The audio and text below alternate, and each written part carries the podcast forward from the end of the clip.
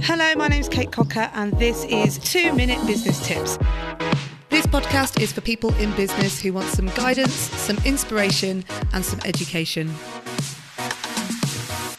Hello, my name is Millie from Fox Agency. My tip is to not answer your emails. Take an hour at the end or the start of your day to answer everybody's queries and then just turn it off, get your stuff done, and don't waste your time. If you enjoyed Two Minute Business Tips, please leave a review wherever you get your podcast.